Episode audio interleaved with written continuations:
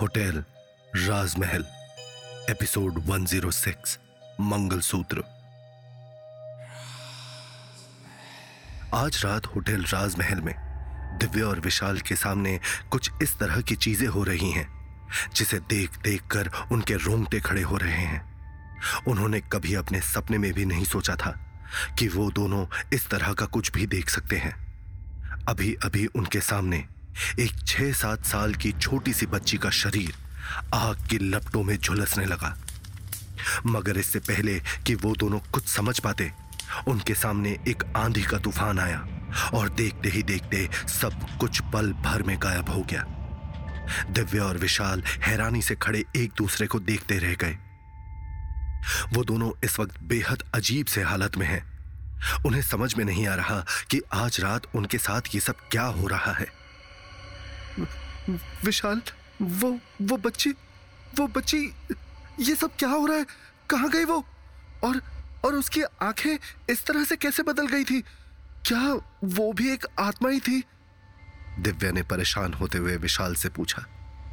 मगर इस वक्त विशाल को कुछ समझ में नहीं आ रहा कि वो दिव्या के सवाल का क्या जवाब दे। आज जो कुछ उसने देखा, उसे देखकर वो भी पूरी तरह से शॉक्ड है। वो दोनों अंदर तक हिल गए हैं। मगर कुछ देर के बाद विशाल दिव्या से कहता है, अगर हमें इस पूरी कहानी के बारे में पता लगाना है तो हमें इस रूम नंबर की सारी डिटेल्स पता करनी होगी। तभी हमें कुछ पता चल पाएगा। वो दोनों तुरंत भागते हुए रिसेप्शन डेस्क पर जाते हैं और रूम नंबर 3031 की डेटा एंट्री ढूँढने लगते हैं। वो जितने भी रजिस्टर निकालते हैं सब में आखिरी के कुछ पन्ने जले होने के कारण उनको इस कमरे के बारे में कोई जानकारी नहीं मिल रही होती। अभी वो दोनों ढूंढ ही रहे होते हैं कि तभी अचानक से उनके डेस्क की आखिरी ड्रॉर अपने आप खुलने और बंद होने लग जाती है। ये सब देखकर दिव्या और विशाल एक बार फिर डर जाते हैं। आखिर अब उन दोनों के सामने कौन सी मुसीबत आने वाली है? कुछ ही देर के बाद पूरे होटल राजमहल का माहौल बदलने लगता है और चारों तरफ़ कपकपा देने वाली ठंडी और तेज हवाएँ चलने लगती हैं। आसमान में बादलों की गरजने की आवाज़ गूंज उठती है और दिव्य और विशाल के दिल दहल उठते हैं। वो दोनों घबराते हुए अपने चारों तरफ़ देख रहे हैं, मगर उन्हें कुछ भी दिखाई नहीं दे रहा। तभी अचानक से होटल की दीवारों से ढेर सारे लोगों के एक साथ ज़ोर ज़ोर से हंसने और चीखने चिल्लाने की आवाज़ें आने लगती हैं। ये सब देखकर दिव्या बेहद घबरा जाती है और तुरंत विशाल के करीब जाकर उसका हाथ पकड़ लेती है। उन दोनों के चेहरे पर खौफ साफ़ दिखाई दे रहा है। वो दोनों पसीने से लथपथ हो चुके हैं और उन्हें कुछ भी समझ में नहीं आ रहा कि यह सब क्या हो रहा है। तभी अचानक से एक तेज आवाज़ के साथ आसमान में बिजली कड़कती है और दिव्या डर के मारे ज़ोर से चीख उठती है।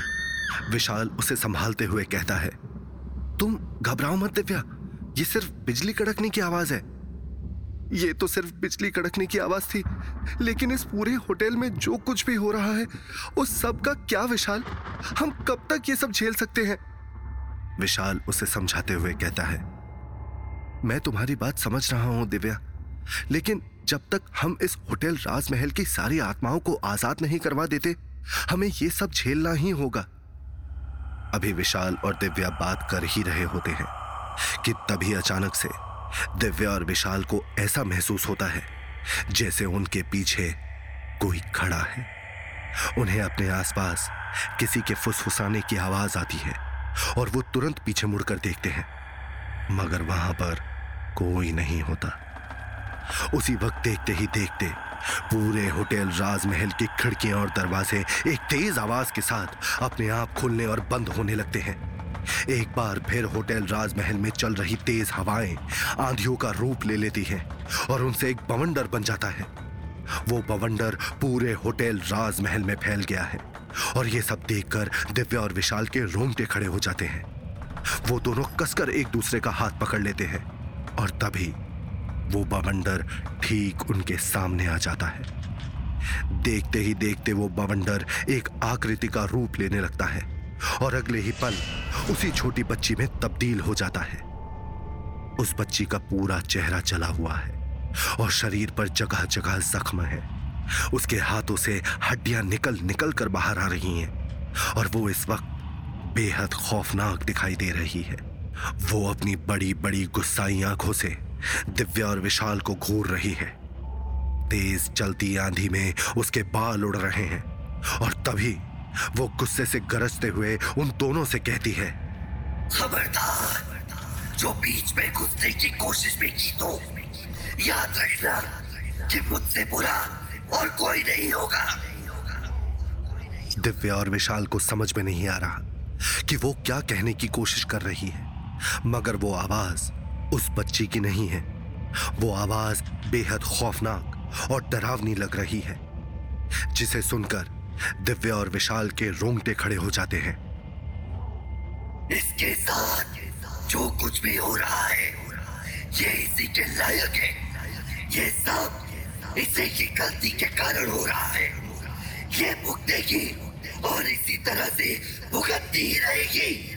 तब तक जब तक मैं चाहूँगी और जो कोई भी बीच में आया, उसका हश्र क्या होगा, वो सोच भी नहीं सकता।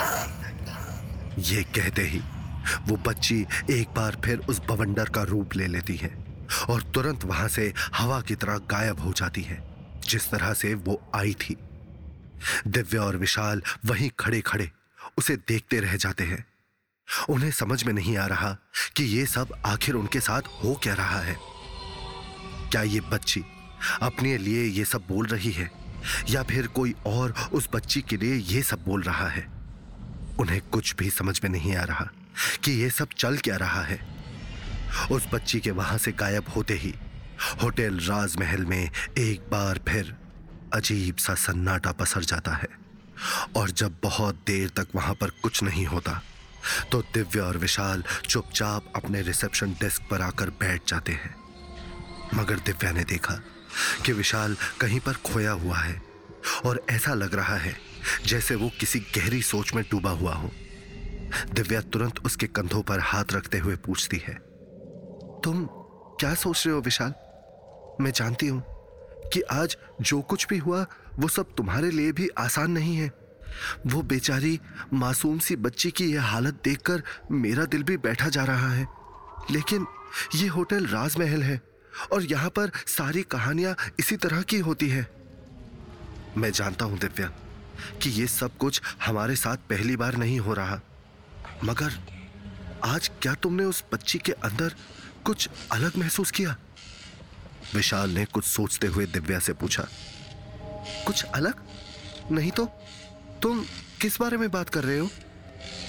आज मैंने उस लड़की के गले में एक मंगलसूत्र देखा।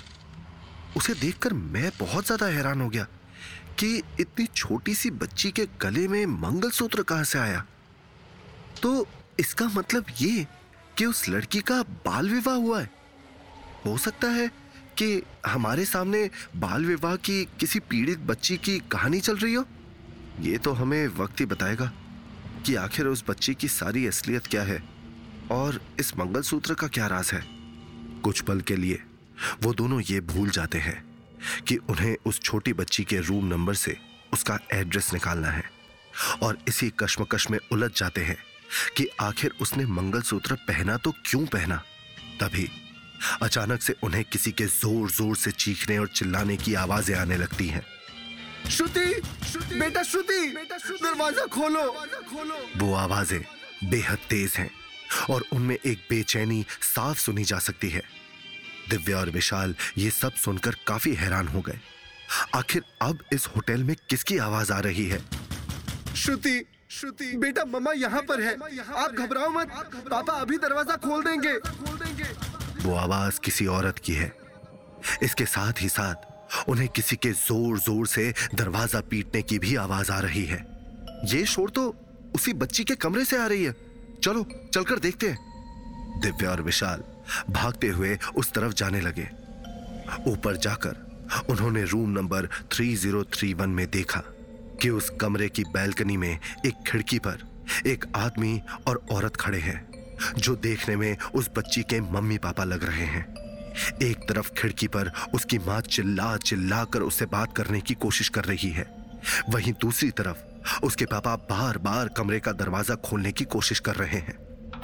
कमरे का दरवाज़ा अंदर से बंद होने की वजह से वो दोनों अंदर नहीं आ पा रहे हैं। कमरे के अंदर वही छोटी बच्ची है और वो बुरी तरह से चीख चिल्ला रही है। दिव्या और विशाल ने देखा तो वो लड़की ऊपर हवा में लटक रही है। और ऐसा लग रहा है जैसे किसी ने उसे उल्टा करके लटका दिया हो।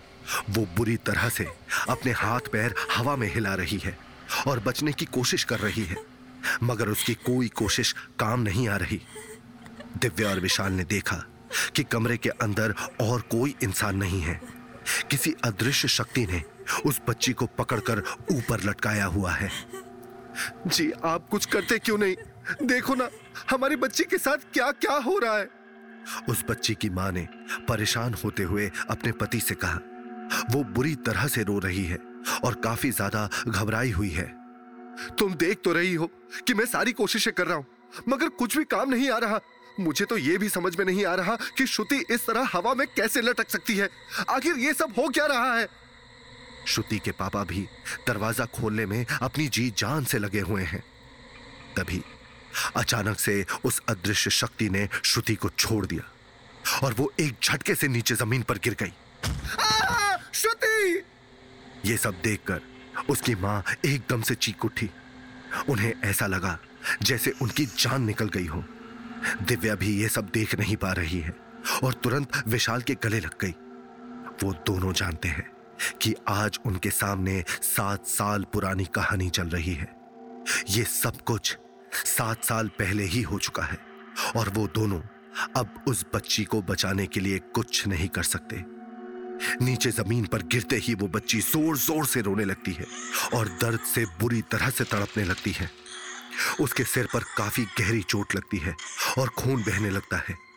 ये सब देखकर उसके माँ बाप बेहद दुखी हो जाते हैं और उनकी घबराहट अपनी सारी सीमाएँ पार कर देती है। वो दोनों अपनी सारी ताकत लगाकर दरवाज़ा खोलने की कोशिश करने लगते हैं।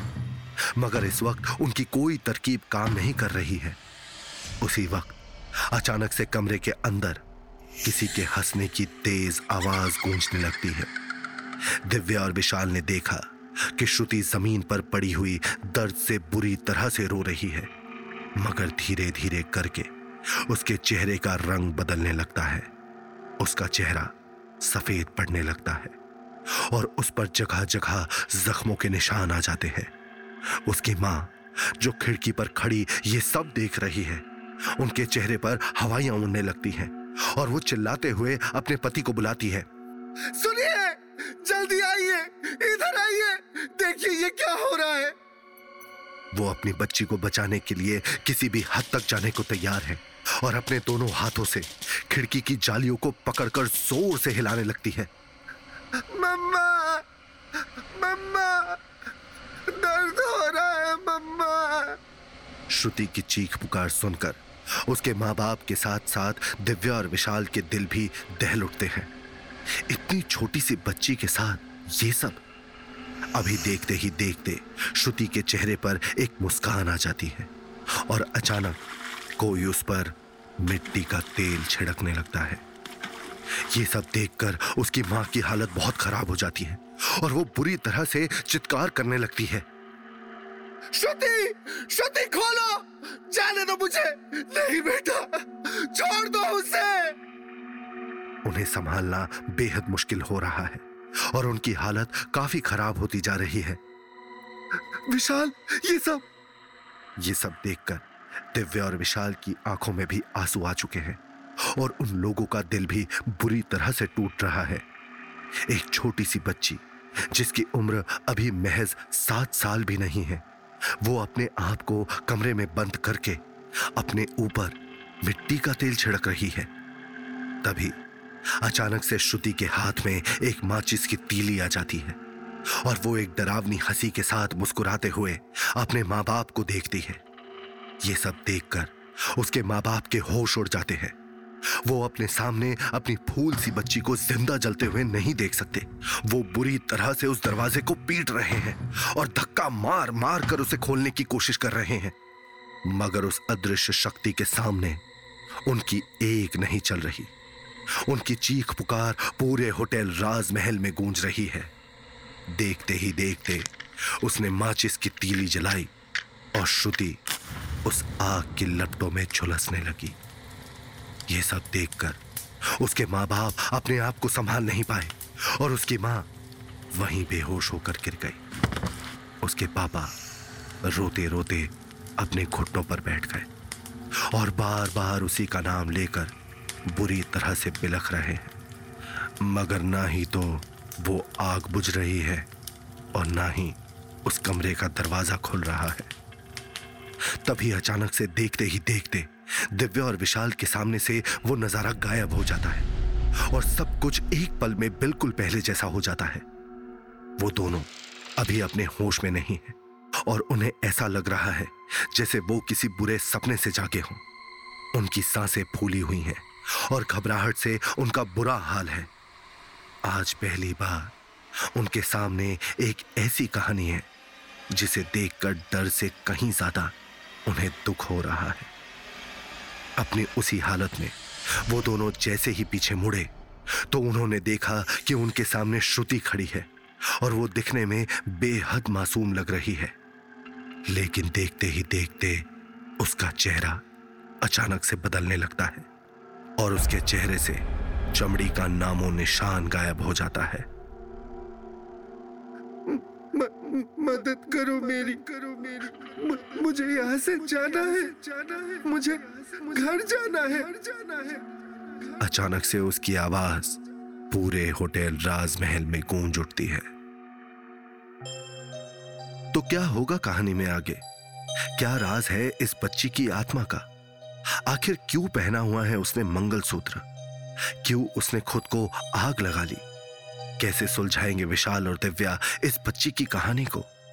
कैसे पूरी करेंगे वो इस बच्ची की अधूरी इच्छा को? इन सभी सवालों के जवाब जानने के लिए सुनिए होटल राजमहल, सिर्फ़ पॉकेट एफ़ पर।